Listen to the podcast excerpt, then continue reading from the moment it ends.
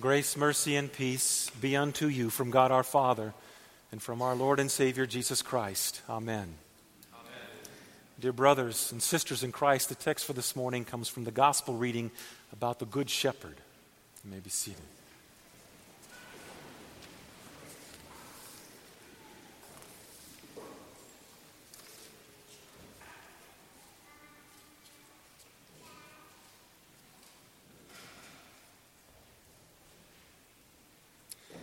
Couple of questions that have caused me to look very introspectively at my own life, as I hope it gives you pause to look at yours.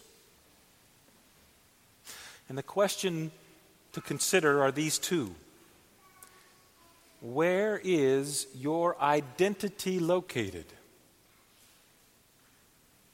Where is your identity located? And the second one is how do you define yourself? Now, here's the context.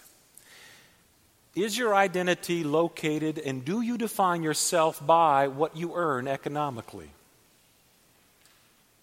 And do you judge it by how it compares to other people, either more than or less than what they make?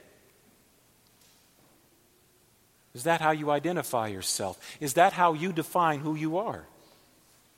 For if there is a reduction, do you feel worse about yourself? And if there is an increase, do you feel. You see where I'm going? it makes you wonder, doesn't it? Or how about what it is you know? To have a high school education, do you judge yourself and identify yourself as that or as one who has a bachelor's or one who has a master's? Do you compare yourself? And if you attain that degree, do you feel a little bit better about yourself than you did before? How about your age?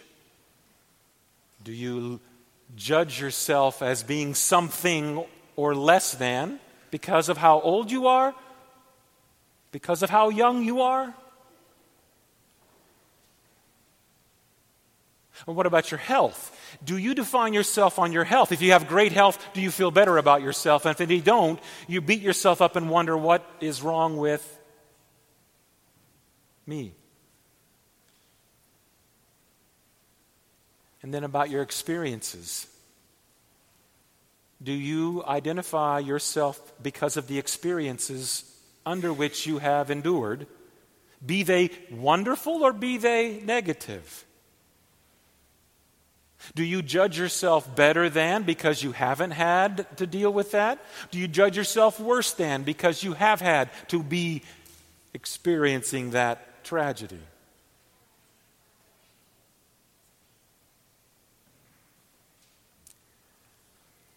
When you and I identify ourselves and define ourselves according to these measuring sticks, we're looking inside of ourself. And that's typical and normal for both you and me to look inside of ourselves, to judge ourselves accordingly. But the Satan in this world is the one prodding you on to judge yourself accordingly.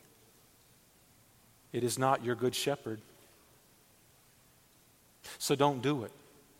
Don't judge yourself, be it positive or negative, because of your economic power, your intellect, your sphere of influence, your age or your health, your experiences, whether they be positive or negative. Don't judge your worth, value, identity in those places because it will not lead to confidence. It'll only lead to disappointment, confusion. It's shifting stand. You are defined, however, and your identity is wrapped up in, though, in your relationship with the Good Shepherd by what he speaks to you about you, by what his will is toward you. That is where your identity is wrapped up in. That is where you are defined. And yet, Satan in your flesh continually points you inside yourself, while the Holy Spirit is continually pointing to you outside of yourself to what the Good Shepherd says about you. God determines your value through and in the Good Shepherd. God determines your identity in and through the Good Shepherd. You do not determine either. Now, Satan in our flesh thinks that. When you think about all of the judgments that we make about ourselves, be they positive or be they negative, they are not in accord with what God speaks of us. Either we judge ourselves too harshly, or we don't judge ourselves harshly enough. Your value and your identity is found in the Good Shepherd, who by his own authority laid down his life for you. And he laid down his life for you not because of all the things you did and not because of all the things you didn't do. He laid down his life for you not because of all of the things that's been done to you or all the things that have been neglected to be done to you. The Good Shepherd laid down his life for you. He defines your identity. Your identity is wrapped up in what He declares about you, not what you declare. And God be praised, not what anyone else declares. He's the one who laid down His life for you and calls you one of His sheep, His little lambs. But he doesn't call you a lamb simply because you are alone. He calls you a lamb so that you may be a part of a flock, which is what you and I are a part of when we gather here, a part of a flock. He proclaims to you very clearly that you know his voice. You can't explain that or describe that to any other human being other than a believer, but no one else understands that, just you and fellow believers.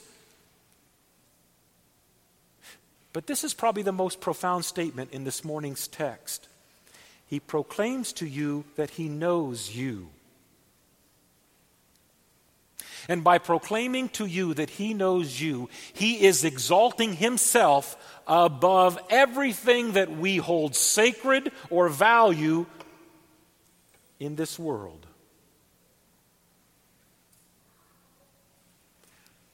So you do have an extended degree and experience. Not going to matter a whole hill of beans when you're sitting in a nursing home, is it? So you are able to work hard and take care of so many different things. Doesn't matter a whole hill of beans when you're in a car wreck and you're very horribly disfigured. Where I saw this the most is in the hospital hallways in Balad, Iraq, and in San Antonio at the Brooke Army Medical Center, where men and women, because of their own flesh and this world, try to define themselves by what limbs they had or by what limbs they didn't have. By what their body looked like or what it didn't look like. That is not who they or you are. You are what the Good Shepherd says you are. And if he says, I know you, then he knows you better than you know yourself. Of all the relationships that we can say were known, God never used the example of a parent with the child. You and I know as parents, we're skewed in our affection to our children. But where we really understand being known, and I'm talking about every aspect of who we are, it's in a marriage. Your spouse knows you, knows your great accomplishments and how you esteem yourself, but also knows every single one of your peccadillos, every single flaw that you have and every single idiosyncrasy that is a part of who you are and still loves you. Now, that's an imperfect example. Because you and I know, as spouses, we like to hide things from our spouses rather than be full disclosure, for we fear what? We fear their value of us changing. It is the same way with your good shepherd, except you have nothing to fear, for he knows you and still says, You're one of my sheep. You're a part of my flock. You know my voice. I laid down my life for you, and I know you. For if we hold ourselves in any other light than what the Good Shepherd holds us, we're wolf bait, brothers and sisters. Good old wolf bait. Now, this brings up another story. For this world doesn't recognize you and I as being a part of the Good Shepherd's flock. And there are times in your life and in my life that we are so submerged by our suffering and our shame, we are so covered with our disgrace that we don't even recognize ourselves anymore as one of God's sheep. Someone else knows that, doesn't he?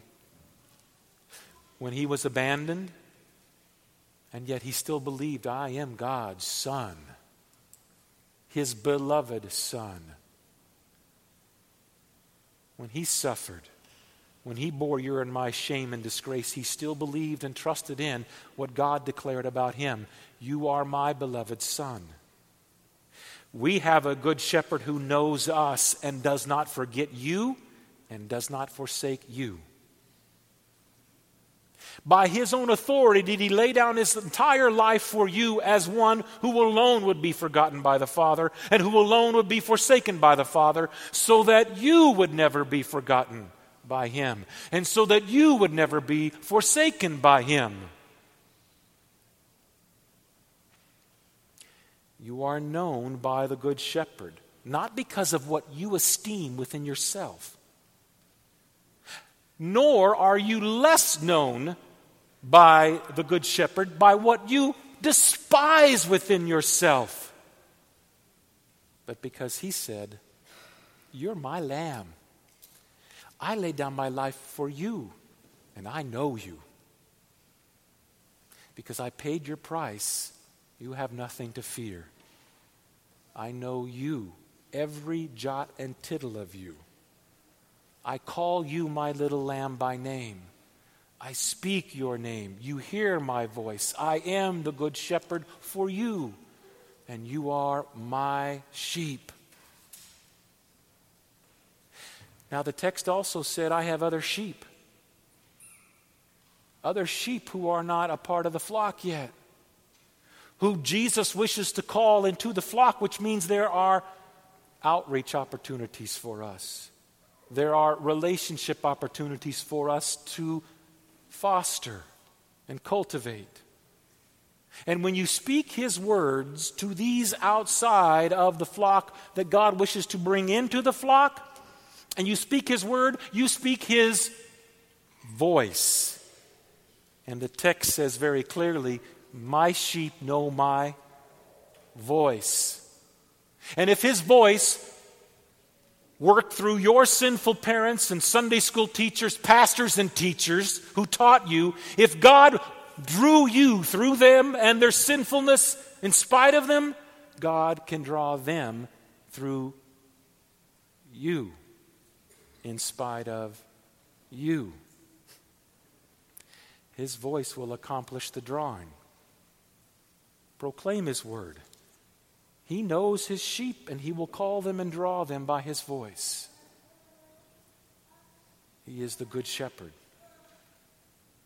And it's a great gift to be known like he knows you. In the name of Jesus, amen.